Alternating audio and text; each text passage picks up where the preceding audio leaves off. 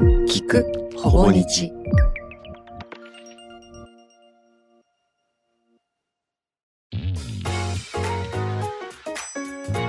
水野圭也です。子育て本を100冊読んだのに正解が分からなくて泣いてます。まあ、工藤さんの本の中にまあその簡単に喧嘩を止めるのとかもうみんな仲良くっていうのはすごいもうある種の思考停止してるというかもうちょっと対立をその守るというか対話を生んでそこで最後子供たちだけで解決していくというかあると思うんですけどなんかうちまあ4人子供がいるんですけど上の子は7歳で下の子4歳だとこの強いやつがおもちゃをこう取ってくみたいな、うん。こういうことが例えば公園でもなんか力の強いやつがバッと持ってくと。でそれに対して「ちょあ工藤さんああやって言ってたな」とか思いながらなんかわかんないですけどなんか無視しちゃいけない気がしてこれなんでだろうななんかあ明らかに強いやつが持ってくってことに対してなんか無視をすると子供がなんか僕に対するちょっと信頼を失うんじゃないかと。ただ一方でもちろんこれに解決することがあで親に頼ればいいやってなっちゃうんですけどそれだ僕は言うんですよねめっちゃ迷って。なんか同じぐらいで小競り合いでそれこそあの例にも書かれ例えば公園の砂場でまあちょっと誰か持ってっちゃったでもあくる日また会うわけでそうしたらねその状態のままいられないしでもそれを親はすぐこうやっちゃうんだけどちゃんとその子供たちに解決させる全くその通りだなと思いながらそうなんですよね。まあ、その子知らない子なんだったら、はいそのまま言うかもしれないですね。はいふざけんな返せって。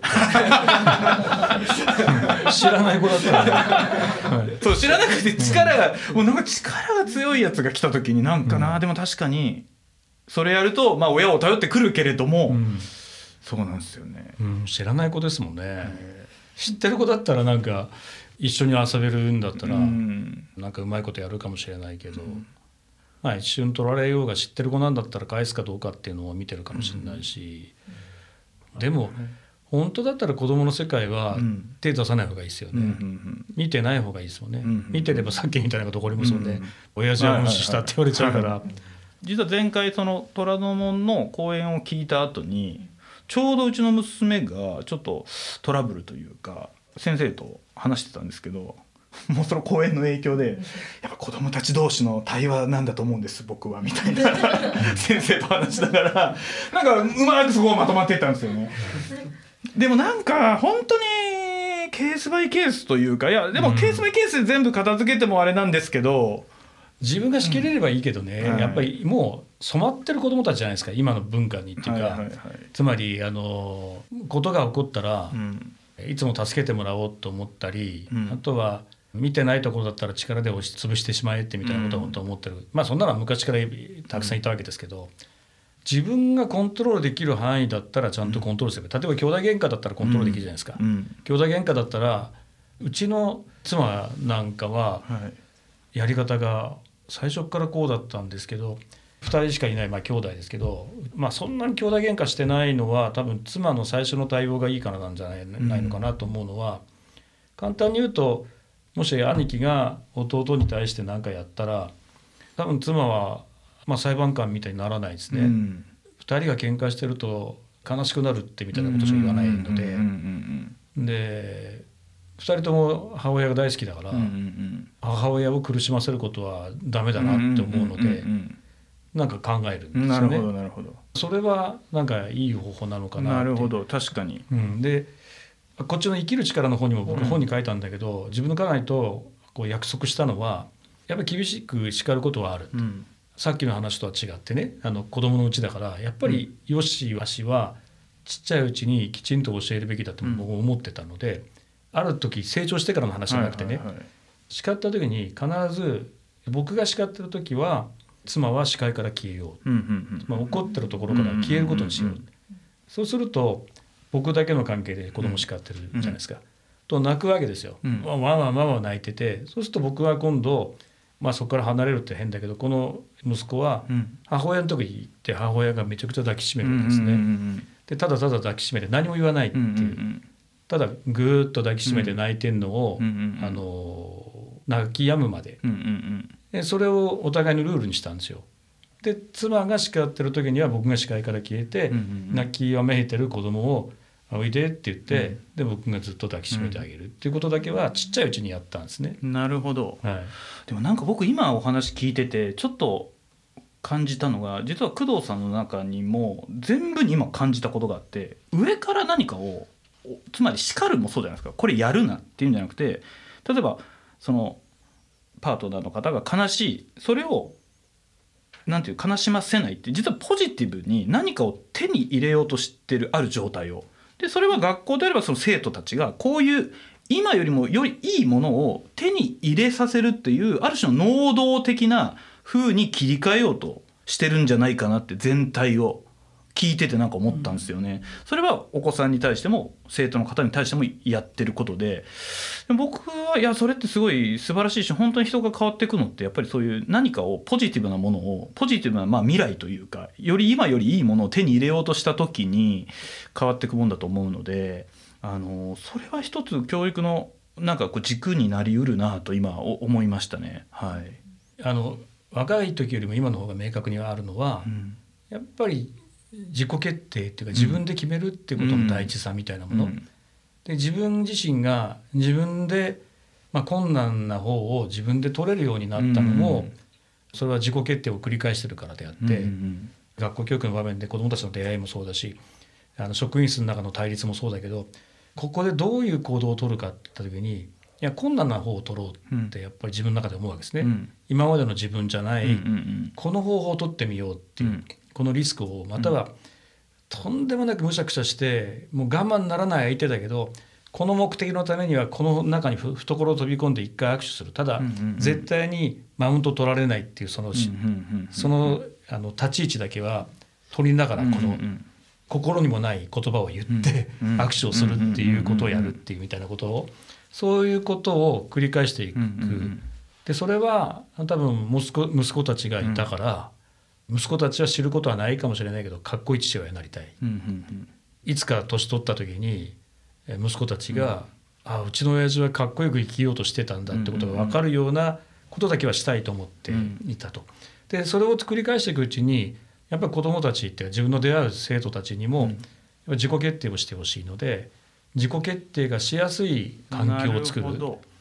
と例えばうん「いや僕はね」って何度も失敗してきたんだよね。例えばこんなことでこれとんでもなく悪いことをしたってうんうんあのああいつに傷つけたなと思うことがあると。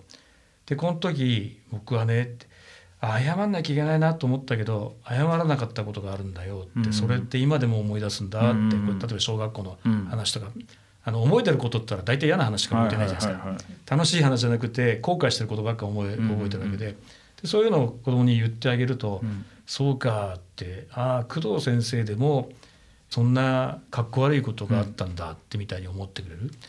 でやっぱりここはやり直しをしといてきちんと言ったってでそういう経験もあるんだけどね、ってそっちの方はあんまり思い出さなくてもいいっていう後悔してないから、やっぱりそのそういう時が人生に何回もあるんだよなって、うん。その時にどっち選ぶかって僕は大事だと思うようん。とか、いやなんかその今おっしゃった困難な方を選ぶって、まあ、それこそもうビジネス書とか自己ケア書にはもううんめちゃくちゃ出てくるんですけどじゃあ困難な方を選べって言われても選べないわけじゃないですか。でも今工藤さんがやってることってある種その困難な方を選べるようなまあこう地面になってあげるっていうかでその生徒や子どもたちがそう選べる余地というかだからそこなのかなって思いましたね。でそのための空気でありまたその状態、うん、空気というのはまあ例えばこうやればいいことあるというよりも実は自分がこういうことがあってっていうことをある種告白することがその聞いた方にとってはその選択を選びやすくすることだから確かにこの上から何か押し付けてこうコントロールするんじゃなくてその人たちの伸びていくまあ土壌を作ってるみたいなことなんですかねやっぱり、うん。ね。地面になってるっていうか、うん。やっぱり自分の芯になる言語化ってすごく大事で、うん。多分言葉として全員に残るわけじゃないけど何人かの子どもたちの中にはその言語として残るわけですよ。うん。例えば苦しい時があったらきつい方を選んだ方がいいんじゃないかっていうのもそれもある体験のもとにきっとこうなんだなって、でこれを一回でもけ子供が経験すると、うん。ここれ繰り返せる力になるんですよね。うんやらない人間は繰り返せないんですけど、うんうん一回でもやって満足したことがある人はこれ繰り返して繰り返してって繰り返す旅ごとに強くなるわけですよ。う。んなるほど。でその経験の元を作ってあげたいなと思うし、ですから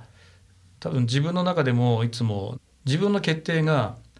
自分のその後に後悔を残さないだろうかより後悔残さない方法を選択しようって選ぶようになって生きるようになったわけですね、うん。どっからかだんだんだんだんだんだん強くなってきて、うん。でもう一つは、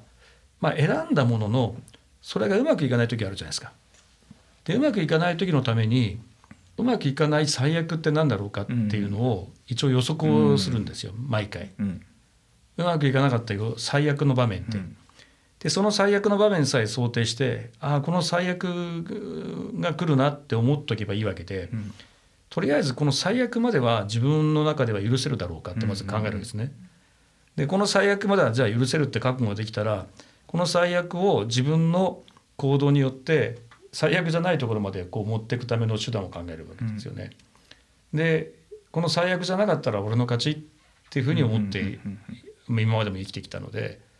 今でもそうですよ。だから何かをものすごく重大な決定をしなきゃいけなかったら最悪って何だろうって想定してこの最悪じゃなくて最高はここだけど最高になる努力をするんだけど最高じゃなくてもこのぐらいまでいったら俺の勝ちかなってみたいな、うそういうことをなんか経験の中で子どもたちにはこう積み重ねてほしい。なるほど。はい。なんか今お話聞いててふと思ったんですけど例えばなんかこう絵をずっと描いてたりとかそういう個別の才能を伸ばしていくみたいなことっていうのはどういうふうにこうやられるものなんですかね？うーんそれがなかなかできる環境じゃないですもんね今うん日本の学校難しいですよね。うん。今僕が作ろうとしてるのはある意味でそういう学校を作ろうとしていて可能な限り最小のカリキュラムでうん。子どもが自己決定する学び方ができて、うんうんまあ、学年も取っ払い、うんうん。えー下の学年が高校生と一緒に学べたりするみたいな、あのそういう仕組みを作っているんですね。でこれがきちんと完成すると学ぶ時間めちゃくちゃ減るのに自由な時間がたくさんできると、うん。そうすると自分の生かしたい趣味みたいなものも徹底的に、まあ、やればいいじゃんって、でそれをやった方がいいよっていうアクションも、うん。まあ、いろんな場面で僕だけじゃなくて教員たちがきちんと語れるようになれば、子どもたちはものすごいその言葉に影響されますよね。その世界で専門性を磨いていっても食える人ってそんなにいるわけじゃないそうですか。なんですよね。その問題はどう,、どうします？か、ははい。それも僕がいつも言ってるのはうん子どもたちに言ってるのは、いやできるだけやりたいものが見つかったらとんがれとんがれと、うんうんとんがってできるだけ早く自分の道を狭めた人間こそが、うん。実は将来自分の進路が広がるよ、うんうんうん。なるほど。でこれはその道で頑張った人間はみんな知ってることですよね。うんうん。とんがってでもこの世界で何番手だからどうも稼ぐのは難しいかもしれない、ってなったとしてもじゃあ諦めて違う道行くよって言った時その違う道行った時はこのうん。スキルと知識を持ってるこの道の人はいない結構いなくて、結構オンリーワンになっうんたりするじゃないですか。でそういうもんだからって。うん。だからどんどん。やるんだったらとことんそこを極めてってとできるだけ人脈もそうだしスキルも知識もいろいろつけて、で違う道行ってごらんよって。うん。そしたらまた道開けるから、うんうんうん。これをねってあの我慢していや狭められない狭められないっうんうんうんてその勇気がないってて広めてったらいつまでたってもオンリーワンになれないよ、うんうんだから自分の進路は狭めた方人の方が勝ちだなってみたいなこととかでそういう人を子供たちに出会わせるんですよ。だからもういろんな人たち連れてきてなるほどなるほど。あのぜひどっかで喋ってもらいたい。あはい。僕でよければもうもちろんはい。もうみんなからもう交渉してきてくれって言われた。んで、ええもうもちろん全然行かせていただきますね、あでもじゃあさっきの話戻るあのゲームセンターで 僕があのストリートファイターズをやってて、はい。このねあの史上最大のバトルを見たっていう、あれも一応なんか一応感想と考えがあるけど、はい。後で言うみたいな。それは、はい。あれはちょっと教えていただいてもいいですか？やっぱりあの、えっと徹底的にそこでゲームしてることができる、できる環境が本当は欲しいですよね。なるほど。ゲームをもうバカにする時代じゃないし、うん、職業だし、うん。働き方も何かの仕事を1個やってそれで生きていくって時代ではもうないし、もう副業兼業なんて当たり前だし、自分の人生をどう幸せにするかの幸せの価値観も違うし、うん。でこれからそのますます、まあ、グローバル化というか,、あのかまあ、あとはその IT 化っていうか、これが進んでいくので、全く分かんないですよね。あ今僕、はい。すみません今まためっちゃ聞きたい話をはい。思いついちゃって、まだいいですか感想言ってない。ですか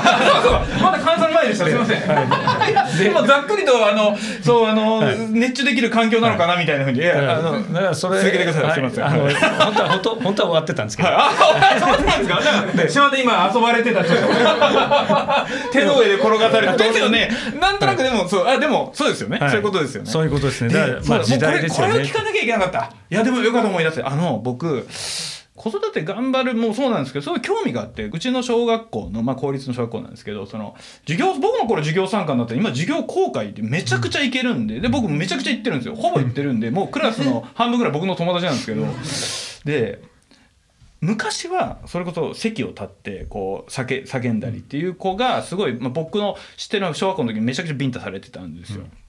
でそれに対してそのある女の子が「先生暴力やめてください」って立ち上がった時に僕は恋をしたんですけど、まあそれはすみません今回ちょっと余談になっちゃうんで置いときましてそういう時代からもう立って歩いてる人がそのいいるんですよある子で。で僕はその子をあでも先生も昔とかでも注意しないみたいな、まあ、たまにあんまりやりすぎて他の子を迷惑ちょっと軽く言うみたいなでこれを繰り返すみたいな。で僕その子のちょうどあの日記かな？なんかは貼り出してあったんで読んだんですよ、そしたらもう明らかに他の子と違っててもうえ夏休みのかな課題かなんかでロロケット作りましたって書いてあるんですよずっと。で僕はあこの子はもう大丈夫だと思ったんですよ、うん。僕の時代だったら潰されてたかもしれないけどもう誰が見てもすごいしこの子はもうこの時代行くなと。とんがってるしそれを助ける道場もあると。で一方で僕パッと思ったんですけど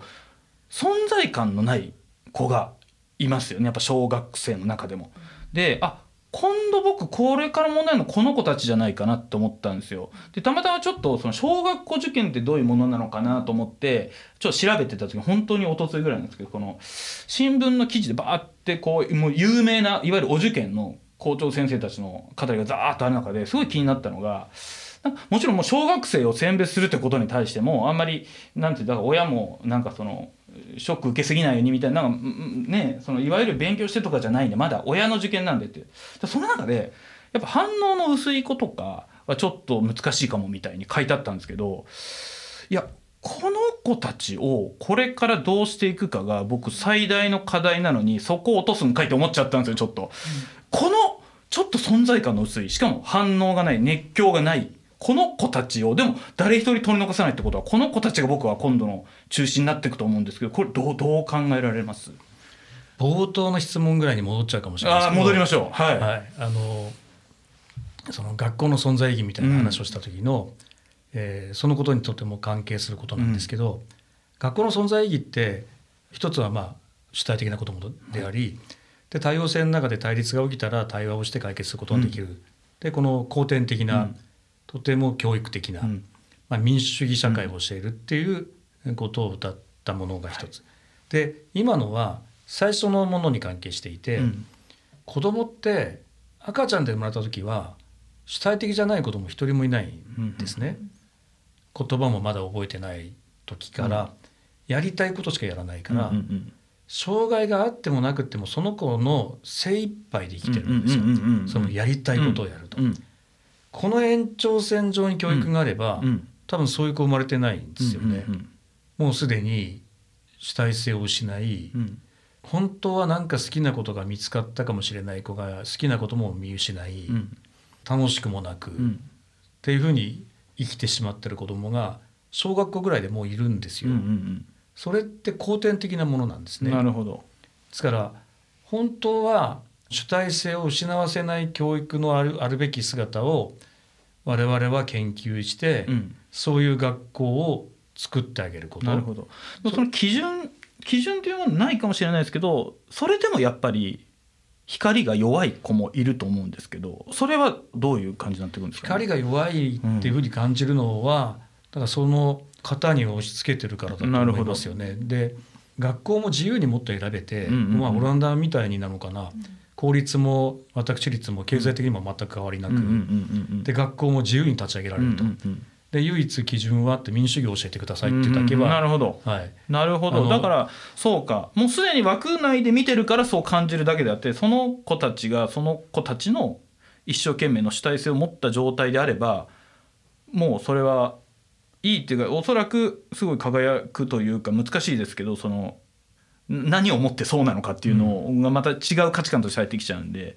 でまあ、す今よりかなり、うん、なんかこういいいい状態というか、うん。例えば不登校っていいう言葉一つ取ったって、うん。えっと、不登校って概念のない国になんか山ほどあるし、うん。うんアメリカなんかもともと就学義務がないから、うんうんホームスクーリングでも OK なので、あの学校に通いたくない子供はうちだって OK でしょ、うんって話だから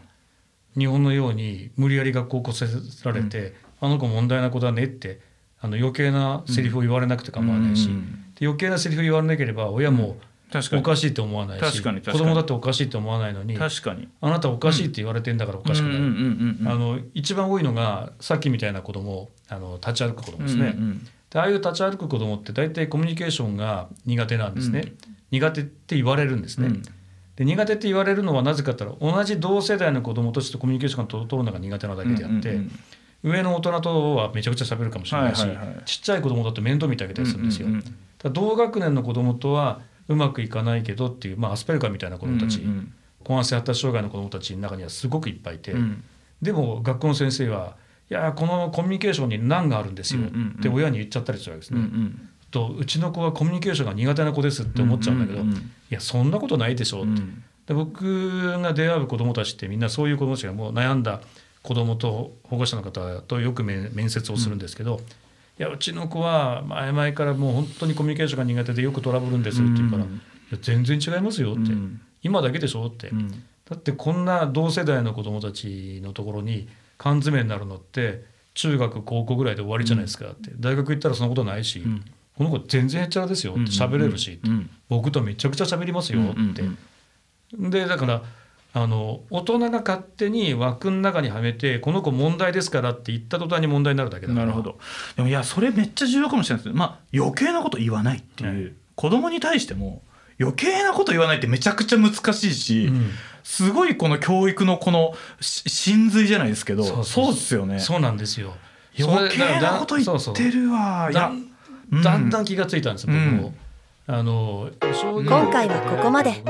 次回もお楽しみに。教員になってからですよ、はい。で一つは